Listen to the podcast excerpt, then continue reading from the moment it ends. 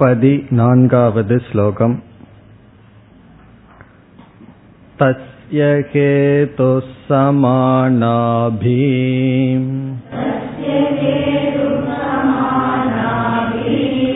ஹார புத்ரத்வனி ஸ்ருதோ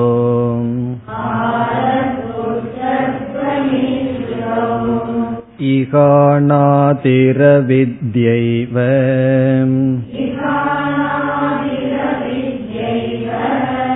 வியாமோகைக நிபந்தனம்.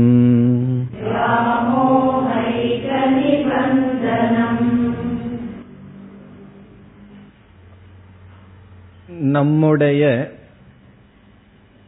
ஆனந்த சொரூபம் நமக்கு தெரிந்தால் நாம் ஆனந்தத்தை நாடி விஷயத்தை நாடமாட்டோம் அல்லது விஷயத்திற்குள் செல்ல மாட்டோம். நாம் ஏன் விதவிதமான விஷயங்களை நாடி செல்கின்றோம் என்றால் அந்த பொருளுக்காக அல்ல, அதிலிருந்து கிடைக்கின்ற ஆனந்தத்திற்காக. நானே ஆனந்த சொரூபம், என்னிடம் ஆனந்தம் நிறைவாக இருக்கின்றது என்றால் நான் விஷயத்தை நாடி செல்ல மாட்டேன். ஆனால் அனுபவத்தில் எதை பார்க்கின்றோம்? நாம் விஷயத்தை நாடி சென்று கொண்டிருப்பதை பார்க்கின்றோம். அப்படி என்றால் என்னுடைய ஆனந்த சொரூபம் எனக்கு தெரியவில்லை என்று பொருளாகிறது. ஒரு கால் என்னுடைய ஆனந்த சொரூபம் எனக்கு தெரியவில்லை என்று பொருள் எடுத்துக்கொண்டால் என் மீது எனக்கு அன்பானது ஏற்படாது. என்னை நான் நேசிக்கின்றேன் என்பதில் சந்தேகமில்லை. என்னை நான் நேசிப்பதனால் நாம் என்ன முடிவு செய்கின்றோம்? ஆனந்தத்தைத்தான் நாம் நேசிக்கின்றோம். இப்ப என்னை நான் நேசிப்பதிலிருந்து நான் ஆனந்த சுரூபம் என்றும் தெரிய வருகிறது. எப்படி இது சம்பவிக்கும் என்ற சந்தேகம் வரும்பொழுது இங்கு வித்யாரண்யர் கூறினார், ஆத்மாவினுடைய ஆனந்த சொரூபம் பாதி ந பாதி, அது விளங்குகின்றது விளங்கவும் இல்லை என்று கூறினார். இதை நாம் எப்படி புரிந்து கொள்ள வேண்டும்? நம்முடைய ஆனந்த சொரூபம் சாமான்யமாக விளங்குகின்றது, விசேஷமாக விளங்கவில்லை. அதற்கு இங்கு கொடுத்த உதாகரணம், ஒரு மாணவனுடைய வேத அத்தியன சப்தத்தை கேட்க விரும்புகின்றார் தந்தை. பலர் சேர்ந்து அந்த சப்தத்தை அல்லது சேர்ந்து வேதம் ஓதிக்கொண்டிருக்கின்றார்கள். அப்பொழுது இவனுடைய மகனுடைய சப்தத்தை கேட்கின்றார், கேட்கவும் இல்லை. சாமான்யமாக கேட்கின்றார், விசேஷமாக கேட்கவில்லை. இது எப்படி நிகழ்கிறது என்றால், அங்கு இவர் பிரதிபந்தத்தினால் இவ்விதம் நிகழும் என்று பிரதிபந்தம் என்ற ஒரு தத்துவத்தை அறிமுகப்படுத்தினார். பிரதிபந்தம் என்றால் தடை. ஒரு தடை இருந்தால் ஒன்று விளங்கியும் விளங்காமல் இருக்கும். பிறகு 13வது ஸ்லோகத்தில் பிரதிபந்தத்தினுடைய லட்சணம் சொல்லப்பட்டது. எது தடை? தடையாக இருப்பது எது என்றால், எந்த ஒரு பொருள் இருக்கின்றது விளங்குகின்றது என்கின்ற விவகாரத்துக்கு தகுதியாக இருக்குமோ அந்த பொருளிடத்தில் இல்லை விளங்கவில்லை என்று எது சொல்ல வைக்குமோ அது பிரதிபந்தம். இப்ப இருக்கிறது விளங்குகின்றது என்கின்ற விவகாரத்துக்கு தகுதியான பொருளிடத்தில் இல்லை என்றும் விளங்கவில்லை என்றும் எது சொல்ல வைக்குமோ அது பிரதிபந்தம். அதற்கு நாம் பல உதாரணங்கள் பார்த்தோம். காலை வேளையில் நட்சத்திரம் இருக்கின்றது, அதுவும் விளங்கிக் கொண்டிருக்கின்றது. ஆனால் சூரிய பிரகாசம் பிரதிபந்தமாக இருக்கிறது. சாஸ்திரம் நன்கு படித்ததற்கு பிறகு ஞானம் நமக்குள் இருக்கின்றது. ஆனால் விபரீத பாவனைகள் பிரதிபந்தமாக இருந்து ஞானத்தினுடைய பலனுக்கும் ஞானத்திற்குமே அதனுடைய இருத்தல் விளங்குதலுக்கு தடையாக இருக்கிறது. அப்படி அத்தியனம் செய்கின்ற இடத்தில் எல்லோரும் சேர்ந்து ஓதுதல் பிரதிபந்தம் என்று சொன்னார். இனி ஆத்ம விஷயத்தில் என்ன பிரதிபந்தம்?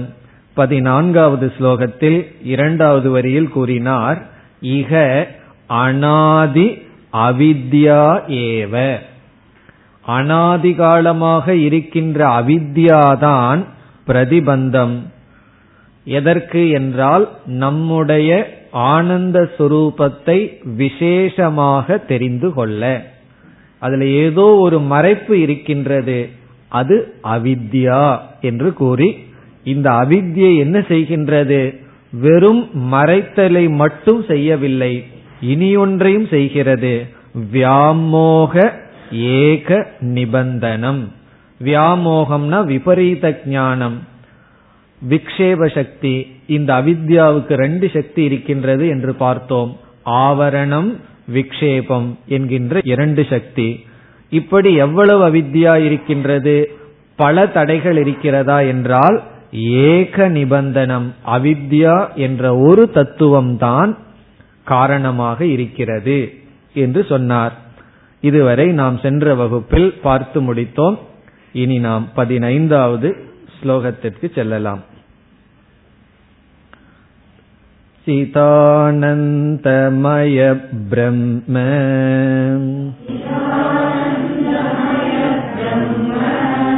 பிரதிபிம்ப சமன்விதாம் தமோரஜஸ் சத்வகுணாம் பிரகிருதிர் த்விவிதா ச சாம்.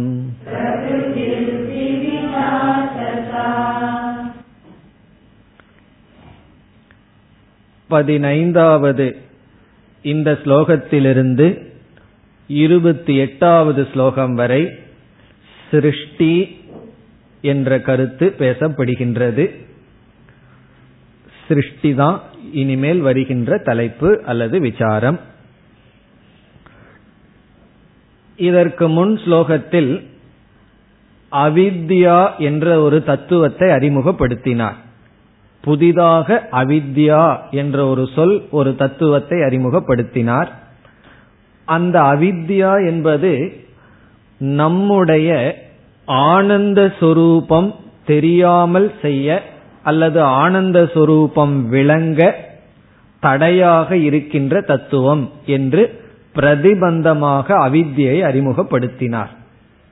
இனி இந்த அவித்யினுடைய மூலம் என்ன, எந்த இடத்தில் இந்த அவித்யா இருக்கின்றது, அது எப்படியெல்லாம் செயல்படுகின்றது என்று விளக்கியாக வேண்டும்.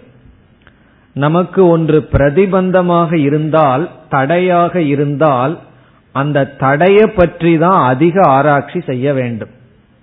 ஒரு நாடு நமக்கு தடையாகவோ கஷ்டத்தை கொடுத்தால் நம்ம என்ன செய்யறோம், அந்த நாட்டை பற்றி ரொம்ப ஆராய்ச்சி செய்வோம். யார் வருகிறார்கள், எப்படி அது செயல்படுகிறார்கள் சொல்லி பகைவனை பற்றி அதிக விசாரம் செய்ய வேண்டும். எதற்கு என்றால் அப்பொழுதுதான் அவனை நாம் நீக்க முடியும். அப்படி இந்த அவித்யாவானது ஆவரணம் விக்ஷேபம் என்ற இரண்டு சக்திகளுடன் செயல்பட்டுள்ளது. எப்படியெல்லாம் விக்ஷேபம் அடைந்துள்ளது என்ற அறிவு நமக்கு வேண்டும். இப்ப எந்தெந்த விதத்திலேயெல்லாம் அவித்யா விக்ஷேபம் என்றால் தோன்றியுள்ளது என்ற ஞானம் இருந்தால்தான் இதெல்லாம் அவித்யா என்று தெரிந்து அவைகளையெல்லாம் நாம் நீக்க முடியும். அப்போ அவித்யா எப்படி பரிணாமத்தை அடைகின்றது, எப்படி அவித்யா விக்ஷேப சக்தியாக மாறியுள்ளது என்ற அறிவு நமக்கு தேவை. பிறகு இது எப்படி நம்மை மறைக்கின்றது என்று இந்த அவித்யா தத்துவத்தை நாம் முழுமையாக தெரிந்து கொள்ள வேண்டும். ஆகவே அந்த தத்துவமானது ஆரம்பிக்கப்படுகின்றது. இப்ப நம்ம சிருஷ்டி தலைப்புன்னு சொன்னோம். உண்மையில் இந்த சிருஷ்டியானது விக்ஷேபம், வியாமோக ஏக நிபந்தனம், அந்த விக்ஷேபமானது விளக்கப்படுகின்றது. எப்படியெல்லாம் தோன்றியுள்ளது, அதாவது நம்முடைய மனதை அமைதிப்படுத்தணும் என்றால் சிலர் என்ன சொல்கிறார்கள், மனம் எப்பொழுதும் சஞ்சலமாக இருக்கிறது என்று சொல்கிறார்கள். இப்ப அவர்கள் முதல்ல என்ன கண்டுபிடிக்கணும்னா, எப்படியெல்லாம் சஞ்சலமாகுதுங்கிறத கண்டுபிடிக்கணும். எந்தெந்த விதத்தில் மனம் சஞ்சலமாகும்னு கண்டுபிடிச்சாதான் அந்தந்த விதத்தை நாம் நீக்க முடியும். அதுபோல இந்த அவித்யா எப்படியெல்லாம் விக்ஷேபத்தை சிருஷ்டியை அடைந்துள்ளது என்ற விளக்கம் இனி வர ஆரம்பிக்கின்றது. அதற்கு அவித்யைக்கு முன்னாடி இருக்கின்ற ஒரு தத்துவம், அவித்யைக்கு முன்னாடி என்றால் அவித்யை எதற்குள் அடங்கி இருக்கின்றது என்று இங்கு ஆசிரியர் அறிமுகப்படுத்துகின்றார். அவித்யைக்கு முன்னாடினா கவனமாக புரிந்து கொள்ள வேண்டும். அவித்யை அனாதின்னு சொல்லியிருக்கோம். அவித்யை அனாதி என்றால் அவித்யைக்கு முன்னாடி ஒன்று கிடையாது, ஆனால் எதற்குள் அவித்யா அடங்கி இருக்கின்றது என்ற தத்துவம் இந்த 15வது ஸ்லோகத்தில் அறிமுகப்படுத்துகிறார். இங்கு இவர் அறிமுகப்படுத்துகின்ற தத்துவத்திற்கு ஆசிரியர் கொடுக்கின்ற பெயர் பிரகிருதிஹி என்ற சொல். இப்ப அவித்யாவுக்கு முன்னாடி ஒரு தத்துவத்தை அறிமுகப்படுத்துகிறார், அதற்கு பெயர் பிரகிருதிஹி. இப்ப விளக்க ஆசிரியர் கூறுகிறார்கள், அவித்யாவினுடைய மூலம் பிரகிருதிஹி. ஏன்னா அவித்யை தான் கடைசியை அறிமுகப்படுத்தி வச்சிருக்கார். அதை விளக்குவதற்காக பிரகிருதி என்ற ஒரு தத்துவத்தை அறிமுகப்படுத்துகின்றார். இப்ப இதுவரைக்கும் ஒரே ஒரு தத்துவம் தான் முக்கியமாக அறிமுகப்படுத்தப்பட்டது. அந்த தத்துவம் ஜீவ தத்துவம் அல்லது பிரம்ம தத்துவம் அல்லது சச்சிதானந்த சொரூபம், சம்வித் சொரூபம் ஆரம்பித்தார். இனி இரண்டாவது ஒரு பெரிய தத்துவத்தை அறிமுகப்படுத்துகிறார், அதுதான் பிரகிருதி என்ற ஒரு தத்துவம். இனி அந்த பிரகிருதியை பற்றி இங்கு பேசுகின்றார். இந்த 15வது ஸ்லோகத்தில் இங்கு அறிமுகப்படுத்தப்பட்ட பிரகிருதிக்கு 3 லட்சணங்கள் கொடுக்கின்றார். இப்படி 3 தன்மை உடையது இந்த பிரகிருதி என்ற ஒரு தத்துவம். அந்த பிரகிருதி என்றால் என்ன என்ற விளக்கம் இந்த 3ஐயும் நாம் பார்த்து விட்டால் நமக்கு புரிந்துவிடும். பிரகிருதிங்கிற சொல்லுதான் நமக்கு இப்ப தெரிந்துள்ளது. அது என்ன என்று இந்த 3 சொற்களினால் ஆசிரியர் விளக்குகின்றார்.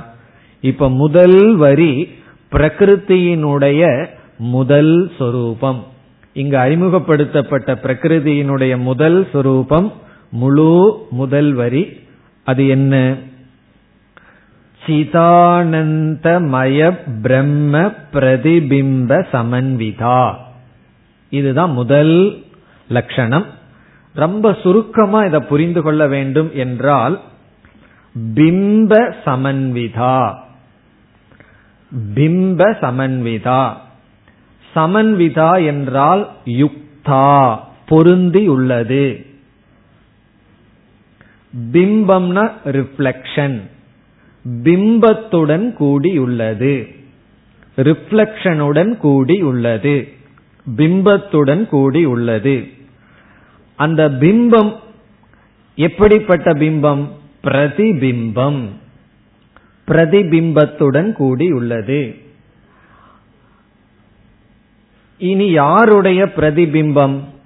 இப்பொழுது கண்ணாடியை நான் வைத்திருக்கின்றேன், கண்ணாடியில என்னுடைய முகம் தெரிந்து கொண்டு இருக்கின்றது. இப்ப அந்த கண்ணாடியை ஒருவரிடம் காட்டுகின்றேன், அப்பொழுது அந்த கண்ணாடியில என்னுடைய முகம் இருக்கின்றது. அந்த கண்ணாடியை நான் புரிய வைக்கின்றேன், இந்த கண்ணாடி பிரதிபிம்பத்துடன் கூடியதாக உள்ளது. உடனே யாருடைய பிரதிபிம்பம்? பிரம்ம பிரதிபிம்ப சமன்விதா, பிரம்மத்தினுடைய பிரதிபிம்பத்துடன் கூடியுள்ளது. இப்ப பிரகிருதி என்ற தத்துவம் பிரம்மத்தினுடைய பிரதிபிம்பத்துடன் கூடியுள்ளது, பிரம்மத்தை ரிஃப்ளெக்ட் செய்து கொண்டு இருக்கின்றது. பிரம்ம பிரதிபிம்ப சமன்விதா. இனி முதலில் வருகின்ற சொற்கள் எல்லாம் எப்படிப்பட்ட பிரம்ம என்று பிரம்மத்திற்கு லட்சணம். அதனால கவனமா பார்க்கணும். சிதானந்தங்கிற சொல்லலாம் பிரகிருதியினுடைய லட்சணமாக எடுத்துக்கொள்ள கூடாது. இப்படிப்பட்ட பிரம்மத்தினுடைய பிரதிபிம்பத்துடன் கூடியுள்ளது. எப்படிப்பட்ட பிரம்ம? சித் ஆனந்த, சித்துனா ஞானம், அறிவு சொரூபம், ஆனந்தம்னா பூர்ணஸ்வரூபம். இங்க மயகங்கிற சொல்லுக்கு பொருள் சொரூபம் என்று பொருள். இந்த மயங்கிற வார்த்தைக்கு இடத்துக்கு தகுந்த மாதிரி பொருள் இருக்கின்றது. இங்கு வந்து ஸ்வரூபம் சின்மயக அப்படின்னு என்ன, சைத்தன்ய ஸ்வரூபம், சைத்தன்யம் என்ற தன்மை. இப்ப சிதானந்த என்றால் சைத்தன்யமாகவும் ஆனந்தமாகவும் ஆக இருக்கின்ற அந்த சொரூபமான பிரம்மத்தினுடைய பிரதிபிம்பத்துடன் கூடியது. இந்த மயகங்கிற சொல் இடத்துக்கு தகுந்த மாதிரி பொருள் எடுத்துக்கணும். அன்னமயம் பிராணமயம்ங்கிற இடத்துல எல்லாம் அன்னமயக, அன்னமயம் சரீரம்னு சொல்லும் பொழுது அன்னத்தினுடைய விகாரம், சாப்பாட்டினுடைய விகாரம், சாப்பாட்டினுடைய மாற்றம் தான் நம்முடைய ஸ்தூல சரீரம். அப்போ அந்த இடத்துல விகாரம்னு அர்த்தம் வரும். இந்த கிராமம் பூரா ஜலமயமா இருக்குன்னு சொன்னா பிராச்சுரியம், அதிகமாக ஜலம் இருக்கிறதுன்னு அர்த்தம். இந்த இடத்துல சொரூபார்த்தே மயத், சொரூபம்ங்கிற அர்த்தத்துல மய என்ற சொல் பயன்படுத்தப்பட்டுள்ளது. இப்ப சைத்தன்ய சொரூபமாகவும் ஆனந்த சொரூபமாகவும் இருக்கின்ற பிரம்ம அதனுடைய பிரதிபிம்பத்துடன் கூடியது. இப்ப பிரதிபிம்பம் என்றால் என்ன? இப்ப ஞானம் ஞானத்தினுடைய பிரதிபிம்பம், சித்தினுடைய பிரதிபிம்பத்தை என்ன சொல்றோம் பிரசித்தமா சிதாபாசம் என்று கூறுகிறோம். அப்படி சிதாபாசத்துடன் கூடியது. இப்ப இதிலிருந்து என்ன தெரிகிறது என்றால் பிரகிருதி என்ற தத்துவம் பிரம்மத்தினுடைய பிரதிபிம்பத்துடன் இருக்கிறது என்று சொல்லும் பொழுது அந்த பிரகிருதி என்ற தத்துவம் ஸ்வதமாக ஜடமாக இருக்கிறது என்று பொருள். இப்ப இயற்கையாக தானாக ஜடமாக இருக்கின்ற பிரகிருதி என்ற தத்துவத்தில் பிரம்மத்தினுடைய அறிவானது பிரதிபிம்பித்துக் கொண்டிருக்கின்றது. எப்படி சரீரம் இயற்கையா ஜடமா இருக்கு, ஜீவன் அபிமானம் வைக்கும் பொழுது அறிவுடன் செயல்படுகிறது, அப்படி அறிவுடன் கூடியதாக அந்த பிரகிருதி இருக்கின்றது. அந்த ஒரு அறிவு எப்படிப்பட்டது என்றால் பிரம்மத்தினுடைய பிரதிபிம்பமே தவிர தன்னுடைய சொரூபம் அல்ல. அறிவு சொரூபமான பிரம்மத்தினுடைய பிரதிபிம்பமாக இருக்கின்ற சைத்தன்யம் எங்கு இருக்கின்றது? அந்த பிரகிருதியில் வியாபித்து இருக்கின்றது. இப்ப மனசுக்குள்ள என்ன புரிஞ்சுக்கிறோம்? பிரம்மன் ஒரு தத்துவம், அந்த பிரம்மன் ஒரு தத்துவத்துடன் இனியொரு தத்துவம் இருக்கு, அந்த தத்துவம் பிரகிருதி. அந்த பிரகிருதிங்கிற தத்துவம் பிரம்மனிடம் இருக்கின்ற சைத்தன்யத்தை பிரதிபிம்பித்து கொண்டு இருக்கின்றது. எப்படின்னா சூரியன் ஒரு தத்துவம், சந்திரன் ஒரு தத்துவம். சூரியனுடைய ஒளியை சந்திரன் எப்படி பிரதிபிம்பிக்கின்றதோ அதுபோல, அது எப்படி ரிஃப்ளெக்ட் பண்ணுதோ அதுபோல பிரகிருதி என்ற ஒரு தத்துவமானது பிரம்ம என்ற தத்துவத்தினுடைய அறிவை பிரதிபிம்பித்துக் கொண்டிருக்கின்றது. இது வந்து முதல் லட்சணம். இனி இரண்டாவது, தமோ ரஜ சத்துவ குணா. இந்த சொல் பிரகிருத்தியினுடைய இரண்டாவது லட்சணம்.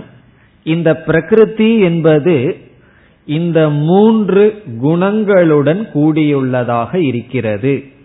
அந்த மூன்று குணம் என்ன? தமக ரஜக சத்துவம், தமஸ் ரஜஸ் சத்துவம். திருப்பி வேணாலும் சொல்லலாம் சத்துவம் ரஜஸ் தமஸ் என்ற மூன்று குண சொரூபமாக இருக்கின்றது. தமோ ரஜஸ் சத்துவ குணா. குணாங்கிற சொல் இங்கு பிரகிருதியை குறிக்கின்றது. குணாகா என்று இங்கு குணங்களை கூறவில்லை, பன்மையில் இல்லை, ஒருமையில தான் இங்கு இருக்கின்றது. சத்துவம் ரஜஸ் தமஸ் என்ற குணத்துடன் கூடியது பிரகிருதி என்று இந்த சொல் பிரகிருதியை கூறுகின்றது. இனி தமஸ் சத்துவம் ரஜஸ் என்றால் என்ன என்று கேள்வி வரும்பொழுது இந்த இடத்துல குணம்ங்கிற சொல் வந்து பரிபாஷா, ஒரு டெக்னிக்கல் டேர்ம். பொதுவா குணம்ங்கிறது இடத்துக்கு தகுந்த மாதிரி மாறும். வியாக்கரணத்துல குணம்னு சொன்னா அதுக்கு வேற ஒரு அர்த்தமே இருக்கு. ஒரு எழுத்து இனியொரு எழுத்தா மாறுறதுக்கு குணம். ஊ வந்து ஓவா மாறுனா அதுக்கு பேரு குணம். அப்படியெல்லாம் வியாக்கரணத்துல அர்த்தம். சாங்கியர்கள்ல குணம்னு சொல்லும் பொழுது அவர்கள் ஒரு அர்த்தம் வைத்துள்ளார்கள். அவனுக்கு நல்ல குணம் இருக்கு அப்படின்னு சொல்லும் பொழுது நல்ல பண்பாடு இருக்குன்னு அர்த்தம் வச்சிருக்காங்க. அப்படி இடத்துக்கு தகுந்த மாதிரி பொருள் இருக்கிறது. இந்த இடத்துல குணம் என்றால் பொதுவா குணம் என்று சொல்லும் பொழுது அட்ஜெக்டிவ் ப்ராப்பர்ட்டின்னு அர்த்தம். இப்ப இந்த மேஜை ரொம்ப சாஃப்ட் நேச்சரா இருக்கு அல்லது ஹார்டா இருக்கு அப்படின்னு சொல்லி இந்த பொருளினுடைய ஒரு குவாலிட்டி குணம்ங்கிற அர்த்தம் இருக்கு. ஆனா இந்த இடத்தில் சத்துவம் ரஜஸ் தமஸ் என்கின்ற மூன்று திரவியத்துடன் கூடியது என்று பொருள். இந்த இடத்துல மூணு குணம் என்றால் மூன்று திரவியம், மூணு ப்ராப்பர்ட்டி அல்ல, மூன்று பொருள்கள். சத்துவ வஸ்து, ரஜஸ் வஸ்து, தமஸ் வஸ்து அப்படின்னு மூன்று வஸ்துக்களுடன் கூடியது. அப்படி பொருள் கொள்ள வேண்டும். பிறகு இந்த மூன்று வஸ்து இருக்கிறதுனால சத்துவ வஸ்துவிலிருந்து சத்துவ குணம், ரஜஸ் வஸ்துவிலிருந்து ரஜோகுணம், தமஸ்ங்கிற வஸ்துவிலிருந்து தமோ குணம் உற்பத்தி ஆகிறது. அப்படி உற்பத்தி ஆகிறதத்தான் நம்ம என்ன செய்வோம்? சத்துவத்தினுடைய குணம் ஞானம், ரஜசினுடைய குணம் செயல், தமசினுடைய குணம் ஜடம், அறியாமை, மோகம், அப்படியெல்லாம் சொல்லுவோம். 14வது அத்தியாயத்துல கீதையில பகவான் ஒவ்வொரு குணத்தினுடைய காரியத்தை சொல்லுவார். சத்துவ குணத்தினுடைய காரியம் ஞானம், ரஜசினுடைய காரியம் கர்ம ஆசை செயல், தமசினுடைய காரியம் அஜ்ஞானம் மோகம். அதுதான் நம்ம சாதாரணமா பேசுற குணம். ஆனா இந்த இடத்துல பிரகிருதிங்கிற இடத்துல குணம் என்றால் இந்த குணத்திற்கு காரணமாக இருக்கின்ற வஸ்து திரவியம். இதெல்லாம் டெக்னிக்கல் பாயிண்ட். கடைசியில் இதெல்லாம் ஒண்ணு இல்லைன்னு சொல்ல போறோம். இப்ப இந்த இடத்துல என்ன புரிஞ்சுக்கிறோம்? சத்துவம் ரஜஸ் தமஸ் என்கின்ற மூன்று குணங்களுடன் கூடியது.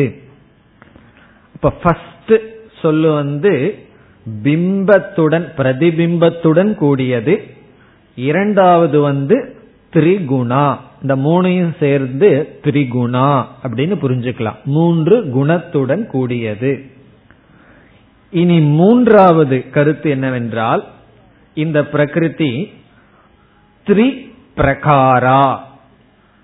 திரிபிரகாரா என்பது மூன்றாவது தத்துவம்.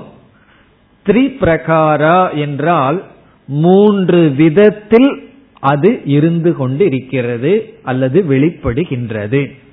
மூன்று பிரகாரத்தில் அது இருக்கின்றது. திரிபிரகாரா அல்லது திரிவிதா, மூன்று விதமாக அது இயங்கி வருகிறது, வெளிப்படுகின்றது.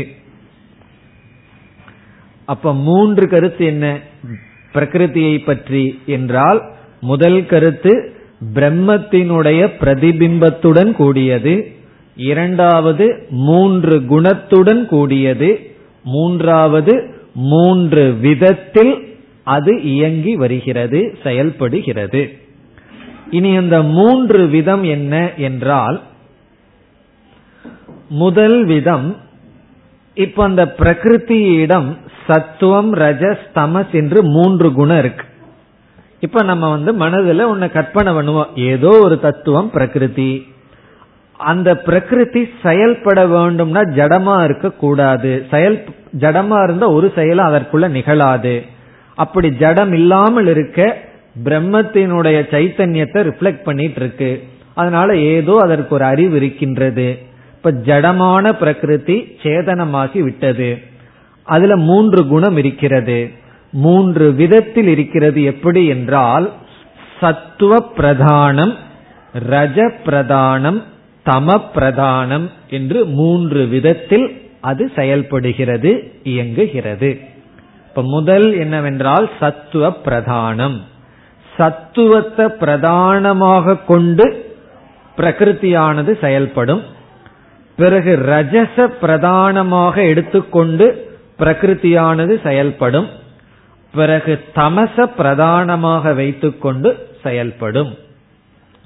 அதற்கு என்ன உதாகரணம் கொடுக்கலாம்னு சொன்னா, நம்முடைய மனது சத்துவ ரஜஸ் தமஸ்னு மூணு குணத்துடன் கூடியுள்ளதாக இருக்கிறது. நம்ம மனசுக்குள்ளேயே மூணு குணம் இருக்கு. இந்த மூணு குணத்துடன் கூடிய நம்முடைய மனம் காலை வேளையில சத்துவ பிரதானமா மனசு செயல்படுது. இல்லைன்னா ஏதோ ஒரு வேலையில சில பேர்த்து காலைய வேலையிலேயே ரஜப்பிரதானமா ஆரம்பிக்கும், சில பேர்த்துக்கு தம பிரதானமா இருக்கும். அதனால டைம் சொல்ல வேண்டாம். ஒரு நேரத்துல நமக்கு என்ன ஆகும், மனசு சத்துவ பிரதானமா வேலை செய்யும். அது பெஸ்ட் எக்ஸாம்பிள் கிளாஸ்லன்னு சொல்லிடுவோமே. கிளாஸ்ல என்ன பண்ணும், நம்ம மனசு சத்துவ பிரதானமாக இருந்து கொண்டு இருக்கு, வேற எந்த விக்ஷேபமும் இல்லாம கவனிக்கிறது, சிந்திக்கிறது, புரிந்து கொள்றது, அமைதியா செயல்படுகிறது.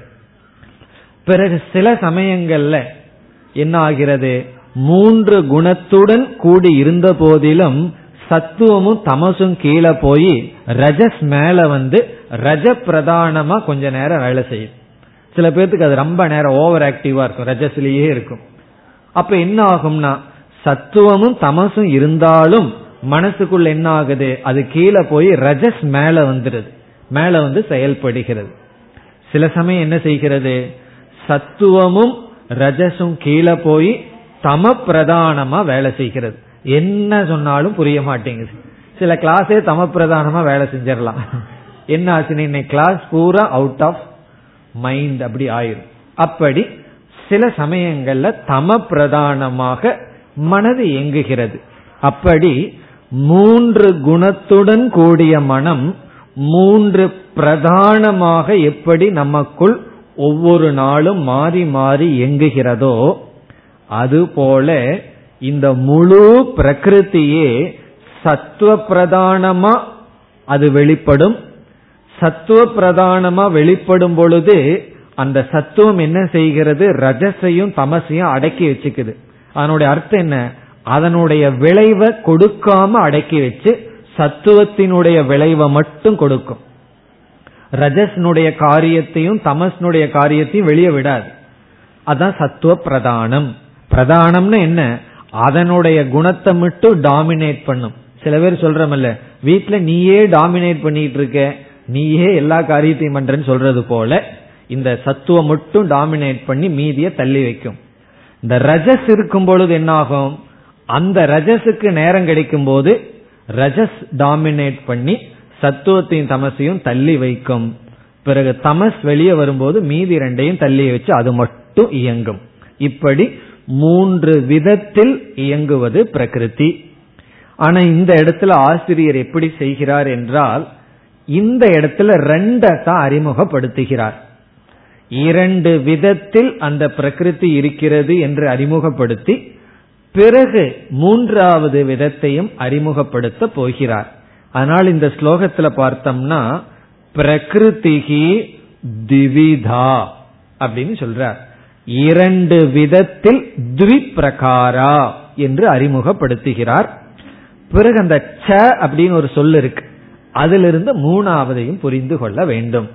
இரண்டு மேலும் அப்படின்னு முடிக்கிறார். இரண்டு பிளஸ் அப்படின்னு சொன்னா ரெண்டு பிளஸ் ஒன்னு என்ன, மூன்று. அப்ப இரண்டு சகாராத் ஒன் மோர். இந்த சார் சொல்றதுனால இனி ஒன்றும் இருக்கிறது என்று நமக்கு புரிய வருகிறது. அது ஏன் அப்படி சொல்றாருன்னா, அந்த தமச பின்னாடி டீல் பண்ணிக்கலாம், இப்ப முதல்ல அந்த சத்துவ ரஜச மட்டும் பார்க்கலாங்கிறதுக்காக த்வி பிரகாரா என்று அறிமுகப்படுத்துகிறார். அப்போ ஸ்லோகத்துல பார்த்தோம்னா சா பிரகிருதிஹி த்வி பிரகாரா, அந்த பிரகிருதி இரண்டு விதத்தில் செயல்படுகின்றது. அப்போ மூன்று குணத்துடன் கூடியது, இரண்டு விதமாக இருக்கிறது, பிரதிபிம்பத்துடன் கூடி உள்ளது. இந்த இரண்டு விதம்ங்கிறத நம்ம மனசுக்குள்ள மூணு விதம்னு புரிஞ்சுக்கலாம். சத்துவம், ரஜஸ், தமஸ், அதது பிரதானமாக இருத்தல். இப்படி ஒரு பிரகிருதி என்ற தத்துவத்தை அறிமுகப்படுத்தி அந்த பிரகிருதி என்ற தத்துவமானது பிரதிபிம்பத்துடன் கூடியுள்ளது என்று சொல்லி, அப்படி சொன்னதிலிருந்து அந்த பிரகிருதி செயல்பட ஆரம்பிக்கும் அர்த்தம். அது செயல்படுற சக்தி வந்தாச்சுன்னு அர்த்தம். காரணம் என்ன, பிரம்மத்தினுடைய சைத்தன்யம் அதுல ரிஃப்ளெக்ட் ஆயிருக்கு. இரண்டாவது, அது மூன்று பதார்த்தத்துடன் கூடியது, மூன்று திரவியத்துடன் கூடியது. சத்துவ திரவியம், ரஜஸ்ங்கிற திரவியம், தமம்ங்கிற திரவியம், இந்த மூன்று திரவியத்தை தான் மூணு குணத்துடன் கூடியது. பிறகு ஒவ்வொரு குணத்தினுடைய திரவியத்தினுடைய பிரதானமாக இருந்து செயல்படும் அப்படிப்பட்ட தன்மை உடையது என்று சொல்கின்றார். இனி என்ன செய்ய போகிறார்?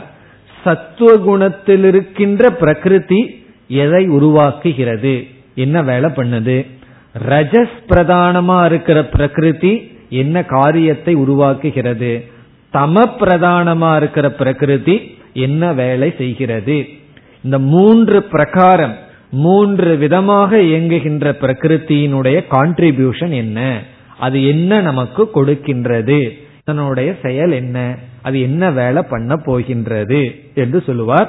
அதுல இடையில அவித்யான்னு ஒரு தத்துவம் வர போகின்றது. இப்ப அதுதான் இந்த ஸ்லோகத்தினுடைய சாரம். இப்ப முதல் வரியில வந்து சிதானந்தமய பிரதிபிம்ப சமன்விதா தமோ ரஜசத்துவ குணா திவிதாச்சசா பிரகிருதி அஸ்தி, இப்படி அந்த பிரகிருதி இருக்கிறது. இந்த சாங்கிறதுல இனி ஒன்றும் என்று புரிந்து கொள்கின்றோம். இப்ப பிரதிபிம்ப சமன்விதா திரிகுணா திரிபிரகாரா, இதுதான் இந்த ஸ்லோகத்தினுடைய சாரம். இனி நாம் அடுத்த ஸ்லோகத்திற்கு செல்லலாம். 16 சத்வசுத்ய விசுத்திப்யாம் மாயா வித்யேச்ச தே மதே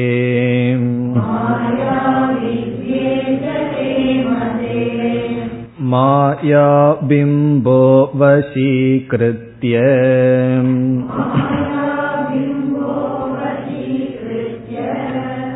தாம் ஸ்யாத் சர்வஜ்ஞ ஈஸ்வரஹ.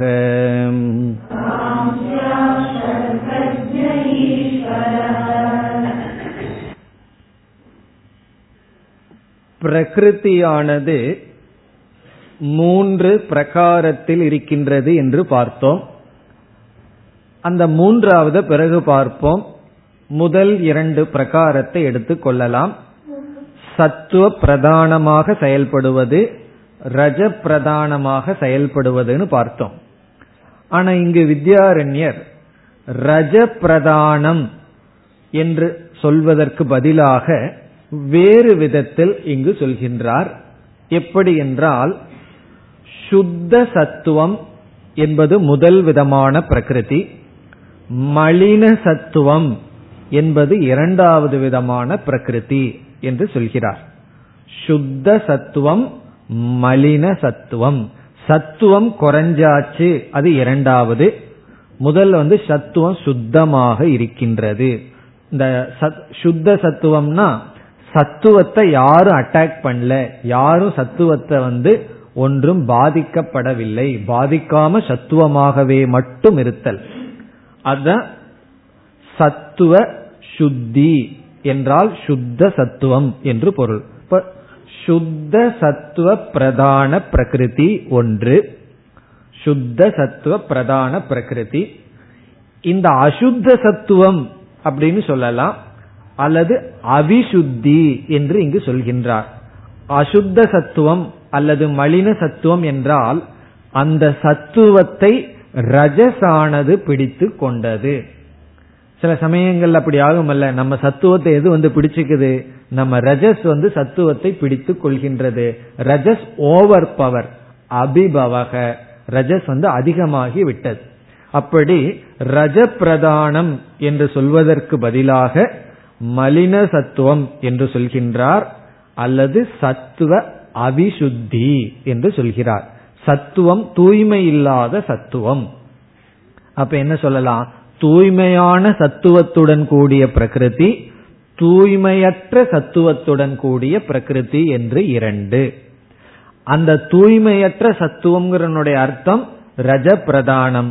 அந்த இடத்துல ரஜஸ் வந்து சத்துவத்தை அடக்கி விட்டது. அப்படி இந்த இரண்டு பிரகிருதியை கூறுகின்றார். இப்பொழுது இந்த மூன்று பிரகிருதியில முதல் இரண்டு பிரகிருதிக்கு வேறொரு பெயர் கொடுக்கின்றார். அதாவது மூன்று பிரகாரமா பிரகிருதி செயல்படும், அதில் முதல் பிரகாரமாக பிரகிருதி செயல்படும் பொழுது, அதாவது பிரகிருதி என்ற தத்துவமானது சுத்த சத்துவமாக இருந்து கொண்டு இருக்கும் பொழுது அந்த பிரகிருதிக்கு இங்கு ஆசிரியர் கொடுக்கின்ற புதிய பெயர் மாயா. இப்ப மாயா என்ற ஒரு பெயர் எதற்கு கொடுக்கின்றார்? பிரகிருதியிடம் இருக்கின்ற சுத்த சத்துவத்தில் விளங்கிக் கொண்டிருக்கின்ற தத்துவத்திற்கு. இப்ப சுத்த சத்துவமாக பிரகிருதி செயல்படும் பொழுது அந்த பிரகிருதியை மாயா என்று அழைக்கின்றார். பிறகு அதே பிரகிருதிக்கு மலின சத்துவம் ஆகும் பொழுது, ரஜஸ் பிரதானமாக வரும் பொழுது அல்லது அசுத்த சத்துவம் ஆகும் பொழுது அந்த பிரகிருதியை அவித்யா என்று அழைக்கின்றார். இப்ப இந்த பிரகிருதிக்கு புதிய ரெண்டு பெயர் நமக்கு கிடைத்துள்ளது. இப்ப நம்ம ஹெட்ல பிரகிருதி தான் இருக்கணும், ஹெட்டுக்கு மேல என்ன இருக்கணும்? பிரம்மன் இருக்கணும், தலைக்கு மேல பிரம்மன் இருக்கணும், நேர அதற்கு கீழே பிரகிருத்தின்னு ஒரு தத்துவம் வரணும். அந்த பிரகிருதிங்கிற தத்துவத்து மூணு விதத்துல செயல்படுது. அதுல முதல் ரெண்டு விதத்தை தான் இங்கு எடுத்துக்கொண்டுள்ளார். அந்த ரெண்டு விதத்துல செயல்படும் பொழுது சத்துவ பிரதானமா செயல்படுற பிரகிருத்திய மாயான்னு அழைக்கிறார். மாயாங்கிறது பிரகிருதிக்கு தான் ஒரு பெயர். ஆனா எப்படிப்பட்ட பிரகிருதி? சத்துவ பிரதானமா இருக்கிற பிரகிருதி. பிறகு ரஜ பிரதானமா இருக்கிற பிரகிருத்திய அவித்யா என்று அழைக்கின்றார். அதுதான் முதல் வரியினுடைய சாரம். இரண்டாவது வரியில அந்த மாயாங்கிற பிரகிருதி என்ன வேலை செய்கிறதுங்கிற கருத்துக்கு வருகிறார். முதல்ல நம்ம முதல் வரியை இப்பொழுது பார்ப்போம். சத்துவ சுத்தி அவிசுத்திவ்யாம் மாயா அவித்யேச்ச தே மதே.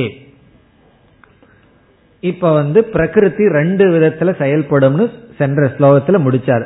திவிதாச்ச சா, அந்த இரண்டு விதம் என்ன? சத்துவ சுத்தி. சத்துவ சுத்தி என்றால் சுத்த சத்துவ பிரதான பிரகிருதி, சுத்த சத்துவம் அர்த்தம். சத்துவ சுத்தி என்றால் சுத்த சத்துவம். ஏன் திருப்பி திருப்பி போட்டிருக்காருன்னா அவரு ஸ்லோகத்துக்குள்ள வரணும், அதனால எப்படி வேணாலும் அவர் எழுதலாம். சத்துவ சுத்தின சுத்த சத்துவம், சுத்த சத்துவ பிரதான பிரகிருதி.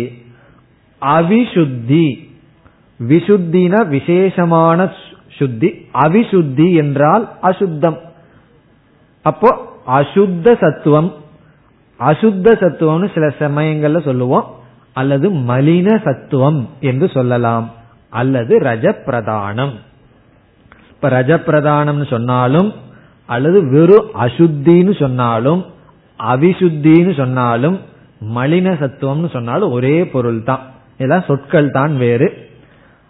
அவிசுத்திபியாம், இந்த இரண்டு விதங்களில் இருக்கும் பொழுது, அதாவது சத்துவ சுத்தியுடனும் சத்துவ அவிசுத்தியுடனும் கூடி பார்க்கும் பொழுது அந்த பிரகிருதி இப்படி கருதப்படுகிறது. எப்படி? மாயா அவித்யா, மாயா என்றும் அவித்யா என்றும் தே மதே கருதப்படுகின்றது. அந்த ஒரே ஒரு பிரகிருதி தத்துவம் சுத்த சத்துவத்துடனும் அசுத்த சத்துவத்துடனும் வெளிப்படும் பொழுது, சுத்த சத்துவமாக இருக்கின்ற பிரகிருதி மாயா என்றும் அசுத்த சத்துவமாக வெளிப்படுகின்ற பிரகிருதி அவித்யா என்றும் கருதப்படுகின்றது. இனி இரண்டாவது வரைக்கு செல்ல வேண்டும். அப்படி செல்வதற்கு முன் ஒரு சிறிய கருத்தை ஞாபகத்தில் வச்சுக்கலாம். அதாவது சாஸ்திரத்துல இந்த பிரகிருதி அல்லது மாயா இந்த தத்துவத்தை அறிமுகப்படுத்தும் பொழுது ஒவ்வொரு ஆசிரியர்கள் ஒவ்வொரு விதமாக அறிமுகப்படுத்துவார்கள், விதவிதமாக அந்த டாபிக் ஆரம்பிப்பார்கள். அதற்கு பெயர் பிரக்ரியா அப்படின்னு சொல்றது. பிரக்ரியான ஒரு மெத்தட்ல ஆரம்பிக்கிறது. இப்ப வேற இடத்துல பார்த்தீங்கன்னா இந்த மாதிரி ஆரம்பம் இருக்காது. இந்த பிரகிருதி அறிமுகப்படுத்தி பேசுற விதம் வேற மாதிரி இருக்கும். இப்ப விசார சாகரத்துல கொஞ்சம் மாதிரி இருக்கும், அல்லது வேதாந்த சாரம்ங்கிற நூல்ல ஒரு மாதிரி இருக்கும், அப்படி ஒவ்வொரு ஆசிரியர்களும் ஒவ்வொரு முறையை தேர்ந்தெடுத்து அப்படியே அந்த டாபிக்குள்ள செல்வார்கள். இந்த இடத்துல பயன்படுத்துற பிரக்ரியா இந்த விதத்தில் இருக்கு. ஏன்னா வேற சிலதெல்லாம் நம்ம படிச்சுட்டு உடனே குழப்பம் வந்துடக்கூடாது.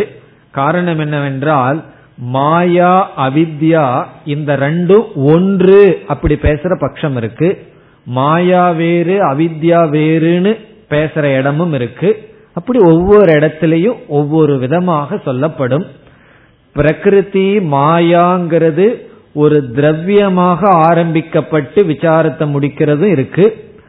பிரகிருதி மாயாங்கிறது பிரம்மத்தினுடைய வெறும் சக்தியாக பேசப்படுற இடமும் இருக்கு. இப்படி பல விதமாக பேசப்படும். இப்ப இந்த இடத்துல வித்யாரண்யர் இப்படி ஒரு பிரக்ரியையை ஆரம்பிக்கிறார். அதனால என்ன செய்வோம், பஞ்சதசி படிக்கும்போது மற்றதையெல்லாம் மறந்துடுவோம். மறந்துட்டா கன்ஃபியூஷன் ஆகாது, ஒரு குழப்பம் வராது. இந்த இடத்துல எப்படி டெவலப் பண்ணி போறாருங்கிறத நல்லா புரிஞ்சிட்டோம்னா பிறகு மற்றவர்கள் எப்படி டெவலப் பண்ணாங்கன்னா அதை தனியா புரிஞ்சிட்டு அதற்கு பிறகு நமக்கு ரொம்ப நேரம் இருந்து புத்தியும் இருந்து வேலையும் இல்லைன்னா ஒப்பிட்டு பார்க்கலாம், இவர் எப்படி டெவலப் பண்றார் அவர் எப்படி எடுத்துட்டு போறாருன்னு எல்லாம் பார்க்கலாம். இது அறகுறையா இருந்துட்டு அவர் எப்படி எடுக்கிறார் இவர் எப்படி எடுக்கிறாருன்னா நம்ம எங்கேயோ போயிருவோம். அதனால இந்த இடத்துல இந்த விதத்தில் விளக்கம் கொடுக்கிறார்னு புரிந்து கொள்ள வேண்டும். ஏன்னா வேற சந்தேகம் வரக்கூடாது. காரணம் என்ன, பிரம்மத்துக்கு அப்புறம் மாயானுதான ஒரு தத்துவத்தை அறிமுகப்படுத்துறோம். இவர் எதற்கு மாயைக்கு முன்னாடி பிரகிருத்தின் ஒரு தத்துவத்தை அறிமுகப்படுத்துறார்? அல்லது சில இடத்துல பிரம்மத்துக்கு அடுத்த தத்துவமே அவித்யை அறிமுகப்படுத்துவோம். இவர் அதற்கு முன்னாடி பிரகிருதி மாயா அவித்யான்னு மூணாவது இடத்துக்கு வருதே, இந்த சந்தேகம் எல்லாம் நமக்கு வந்துவிடும். இப்ப இந்த இடத்துல இந்த விதத்துல டெவலப் பண்ணிட்டு போறார். அதை நம்ம நல்லா ஞாபகம் வச்சுட்டா நல்லா ரசிக்கலாம். ஆனா இந்த டெவலப்மெண்ட்டை மறந்துடக்கூடாது. காரணம் என்னன்னா இவர் இனி மேற்கொண்டு செய்யற காரியமெல்லாம் இதனுடைய அடிப்படையில தான் செய்ய போகின்றார். ஜீவ தத்துவம் சரீரம் எல்லாம் அறிமுகப்படுத்தும் பொழுது இவர் அறிமுகப்படுத்தின விதத்திலேயே கொண்டு போக இருக்கின்றார். இப்ப எப்படி அறிமுகப்படுத்தியுள்ளார், பிரம்ம பிரகிருதி, அந்த பிரகிருதி பிரம்மத்தினுடைய பிரதிபிம்பத்துடன் கூடியுள்ளது. ஆகவே அந்த பிரகிருதி இப்ப கொஞ்சம் சேதனமா இருக்கு. அது மூணு குணம்ங்கிற பதார்த்தத்துடன் கூடியது, மூணு விதத்தில் செயல்படும். அதுல சத்துவமா செயல்படும் பொழுது மாயா என்றும், ரஜஸ் அல்லது மலின சத்துவமா செயல்படும் பொழுது அவித்யா என்றும் பெயர்னு சொன்னார்.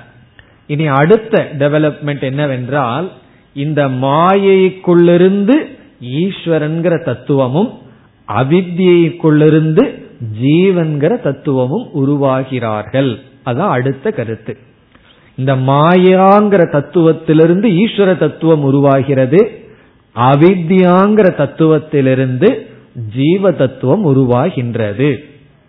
இப்ப இந்த ஸ்லோகத்துல இரண்டாவது வரியில் மாயாங்கிற தத்துவத்திலிருந்து எது உருவாகிறது என்றால் ஈஸ்வரன் என்ற ஒரு தத்துவம் தோன்றுகிறது. அதை கூறுகின்றார். இப்ப இரண்டாவது வரியை பார்த்தால் மாயா பிம்பக, மாயா பிம்பக. இப்ப மாயா பிம்பகங்கிறதுல என்ன சொல்றார், இப்ப பிரகிருத்திய ஒரு ஆங்கிள் பார்க்கின்றார் ஆசிரியர். பிரகிருதி மூன்று குணத்துடன் கூடியது. அந்த பிரகிருதிக்குள்ள பிரம்மத்தினுடைய பிரதிபிம்பம், அந்த பிம்பம் இருக்கு. பிரதிபிம்பம் இடத்துல சில சமயம் பிரதியை விட்டுருவாங்க. பிம்பம் இருக்கின்றது, ரிஃப்ளெக்ஷன் இருக்கு.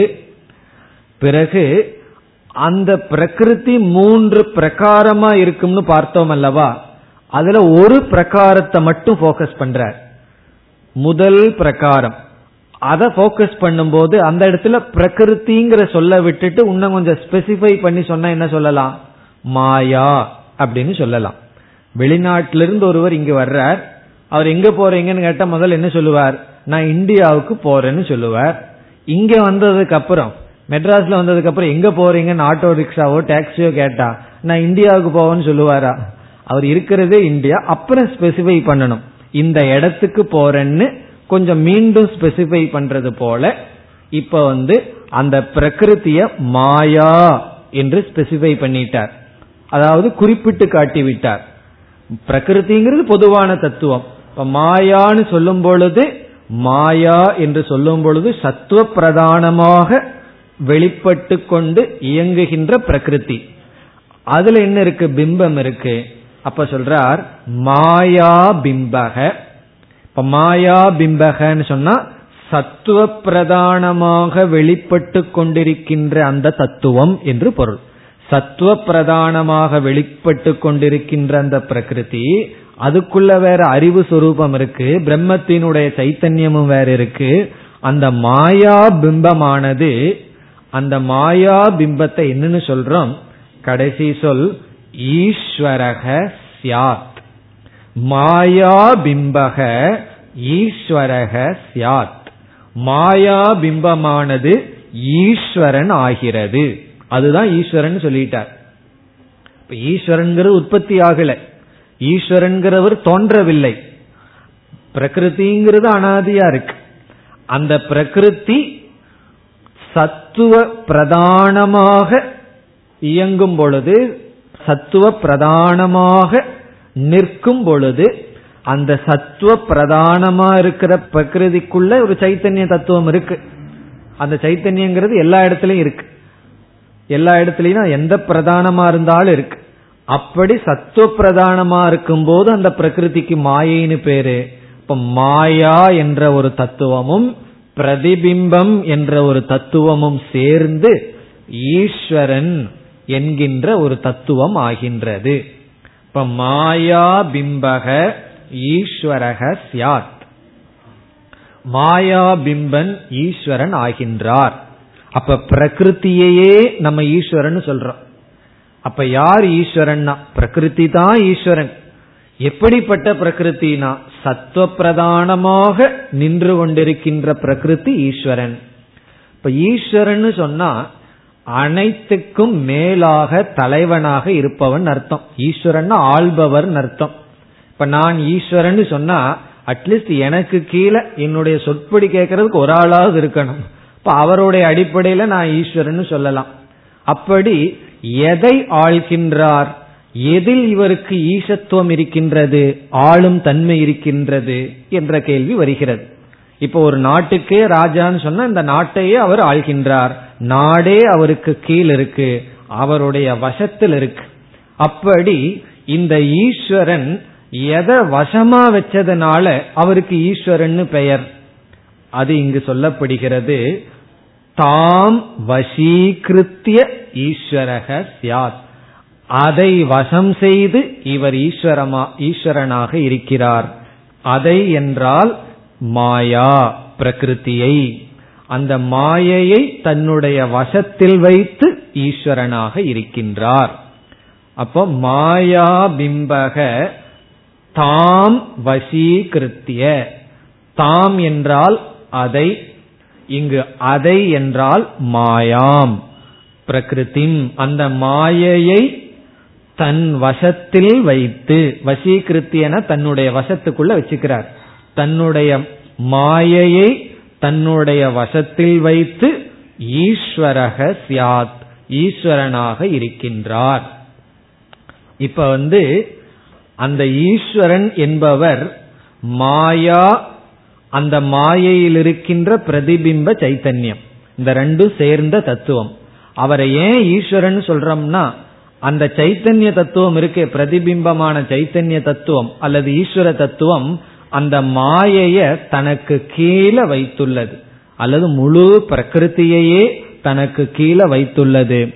இதற்கு ஒரு உதாரணம் சொல்லணும்னா, ஒரு ஞானி தன்னுடைய சரீரத்தை தன்னுடைய வசத்திலிருந்து ஈஸ்வரனாக இருக்கின்றார். ஞானியும் ஈஸ்வரன் தான். காரணம் என்ன? ஞானின்னு சொல்லும் பொழுது அவர் உயிரோடு இருந்து ஜீவன் முக்தனா இருக்கார். அந்த ஜீவன் முக்தனா இருக்கிறவன் ஈஸ்வரன் ஏன் சொல்றோம்? எதற்கு ஈஸ்வரன்னா, தன்னுடைய பிரகிருத்திய தன்னுடைய வசத்துல வச்சு அவர் ஈஸ்வரனாக, தன்னுடைய சரீரத்துக்கு ஈஸ்வரனாக இருக்கிறார்.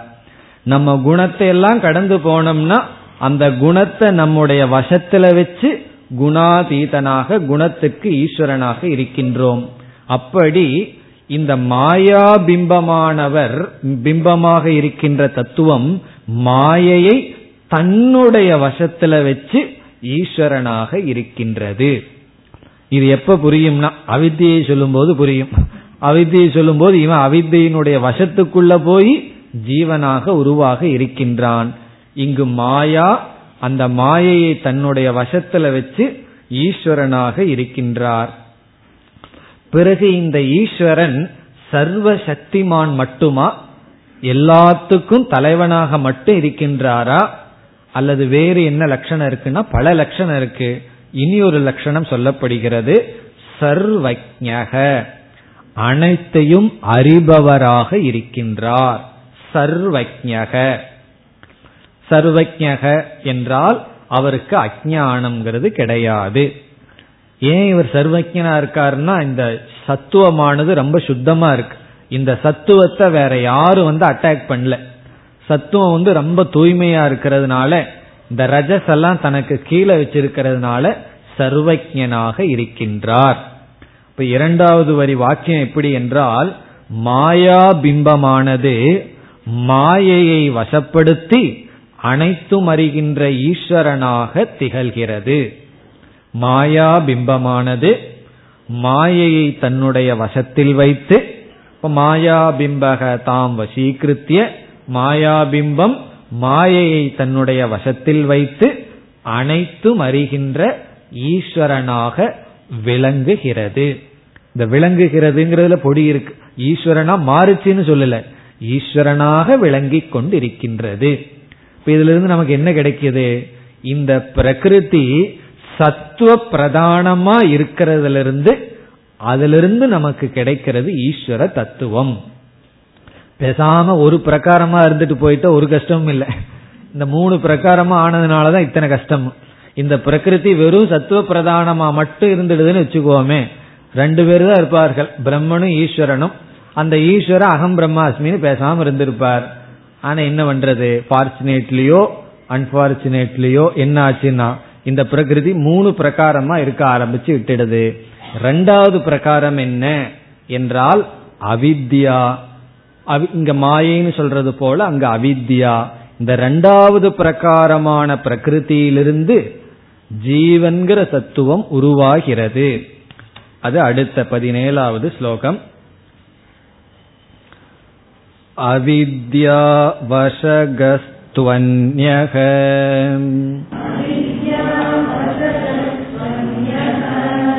தத்வை சித்ர்யாதநேகதாம்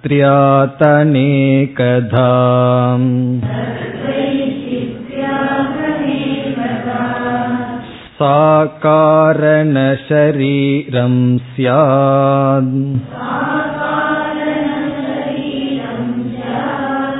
ப்ராஜ்ஞஸ்தத்ராபிமானவான்.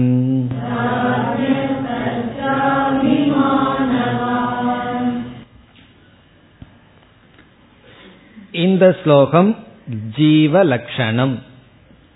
சென்ற ஸ்லோகத்தை நம்ம ஈஸ்வர லட்சணம் சொல்லலாம். குறிப்பா இரண்டாவது வரியில், இரண்டாவது வரியில ஈஸ்வர லட்சணம், இந்த ஸ்லோகம் ஜீவ லட்சணம், ஜீவனுடைய லட்சணம். அப்படின்னா யாருடைய லட்சணம், நம்முடைய லட்சணம் தான். நம்முடைய லட்சணத்தை சொல்றார். முதல்ல நம்முடைய லட்சணம் என்ன ஆச்சா, என்ன ஆகிவிட்டது நமக்கு, அவித்யா வசகக, அவித்யினுடைய வசத்தில் இருப்பவன். வசககன அதனுடைய வசத்தில் இருப்பவன், அவித்யினுடைய வசத்தில் இருப்பவன். து அந்யக, து அப்படின்னு அப்படியே கொஞ்சம் துப்பி பாக்குறார். து அப்படின்னா வேற, இந்த இடத்துல ஈஸ்வரன்ல இருந்து வேற ஆயாச்சு. து என்ன, அவித்யா வசகக அந்யக. ரொம்ப சுருக்கமா சொல்லிட்டார். அந்யகன இனி ஒரு ஆளு, அந்யகன ஜீவகன் அர்த்தம். இந்த இடத்துல அந்யக இஸ் ஈக்வல் டு ஜீவக. என்ன விளக்க ஆசிரியர் எழுதுறார், ஜீவ லட்சணத்தை சொல்ல ஜீவன்கிற வார்த்தையே இல்லையேன்னா, அந்யகன்னு சொன்னாவே தெரிஞ்சு போச்சு ஜீவன்னு. இந்த வார்த்தை ரொம்ப பிரசித்தம், அதனால அந்யகன்னு போட்டுடலான்னு போட்டாராம். அந்யக ஜீவக அவித்யா வசகக, அவித்யினுடைய வசத்தில் இருப்பவன். அவ்வளவுதான் சொல்றார். இதுல இருந்து நம்ம என்ன புரிஞ்சுக்கணும், இப்ப அவித்யா பிம்பக, அங்க எப்படி மாயா பிம்பகன்னு சொன்னார், மாயா பிம்பமாக இருக்கின்ற தத்துவம் மாயைய தனக்கு கீழே வச்சு சர்வஜனாக ஈஸ்வரனாக விளங்குகிறதுன்னு சொன்னார். இப்ப அவித்யா பிம்பக, அவித்யா பிம்பகன்னு என்ன அர்த்தம்? பிரகிருத்தியினுடைய மலின சத்துவ பிரதானமாக விளங்குகின்ற அல்லது ரஜ பிரதானமாக விளங்கும் பொழுது, இந்த இதே பிரகிருதிக்குள்ள மூணு குணம் இருக்கு. ரஜஸ் பிரதானமா வெளியே வந்த உடனே அதுலயும் பிரதிபிம்பம் இருக்கும். இப்ப அதுல பிரதிபிம்பிக்கின்ற அந்த ரஜஸ் பிரதிபிம்பம், அந்த ரஜஸ் பிரதிபிம்பமா இருக்கிற பிரகிருதியத்தான் அவித்யான்னு சொல்லியிருக்கார். அப்ப என்ன சொல்லலாம்? அவித்யா பிம்பகன்னு சொல்லலாம், அல்லது அவித்யா, அந்த பிம்பத்தையும் விட்டுட்டு அவித்யான்னு சொல்லலாம். அந்த அவித்தியினுடைய வசப்பட்டு இருப்பவன் தான் ஜீவன். இப்ப அங்க வசீகிருத்திய அப்படின்னு சொல்லப்பட்டது, அந்த மாயைய வசம் பண்ணி இருப்பவன் ஈஸ்வரன். இந்த இடத்துல மாயைன்னு சொல்ல முடியாது. அவித்யா, அவித்தியினுடைய வசத்துக்குள் இருப்பவன் ஜீவன். இப்ப ஜீவன்கிறது யார் என்றால் அவித்தியினுடைய வசத்தில் இருப்பவன். அவித்தியை நல்ல நம்ம ரொம்ப நல்லா பிடிச்சிருக்கு. இனி அடுத்த கருத்து, ஈஸ்வரன் எவ்வளவு ஈஸ்வரன் என்றால் ஒரே ஒரு ஈஸ்வரன். அதனால ஈஸ்வரன் ஒருவர் தான். எவ்வளவு ஜீவன் என்ற கேள்வி வரும் பொழுது எண்ணிக்கைக்கு அடங்காத ஜீவர்கள் இருக்கிறார்கள், ஜீவராசிகள். இந்த இடத்துல விதவிதமான சரீரம், விதவிதமான மனங்கள் எல்லாம் இருக்கு. இப்ப ஜீவனிடம் பகுத்துவம் வருகின்றது. அதற்கு என்ன காரணம் என்றால் இந்த அவித்தியிலேயே பேதம் விட்டது. சத்துவத்தில் இருக்கும்போது பேதமே கிடையாது, ரஜஸ்ல வந்தவுடனே பேதம் விட்டது. அந்த பேதம் இருக்கிறதுனால அநேக விதமான ஜீவர்கள் இருக்கிறார்கள் என்று அடுத்த வரியில் ஜீவர்கள் அநேகமாக இருக்கிறார்கள், அதற்கு என்ன காரணம் என்ற கருத்தை சொல்கிறார். பிறகு இந்த ஜீவனுக்கு இனி ஒரு பேர் கொடுக்க போறார். இந்த ஜீவனுக்கு வேற சரீரமெல்லாம் வேற வரப்போகுது, அந்த சரீரத்தையும் ஆரம்பிக்க போறார். இதெல்லாம் நமக்கு தெரிஞ்சதுதான், படிச்சு வச்சிருப்போம். காரண சரீரம், சூக்ஷ்ம சரீரம், அந்த கருத்தையும் ஆரம்பிக்க போகின்றார். அடுத்த வகுப்பில் தொடரலாம். ஓம் பூர்ணமத பூர்ணமிதம் பூர்ணாத் பூர்ணமுதச்யதே பூர்ணஸ்ய பூர்ணமாதாய பூர்ணமேவாவசிஷ்யதே.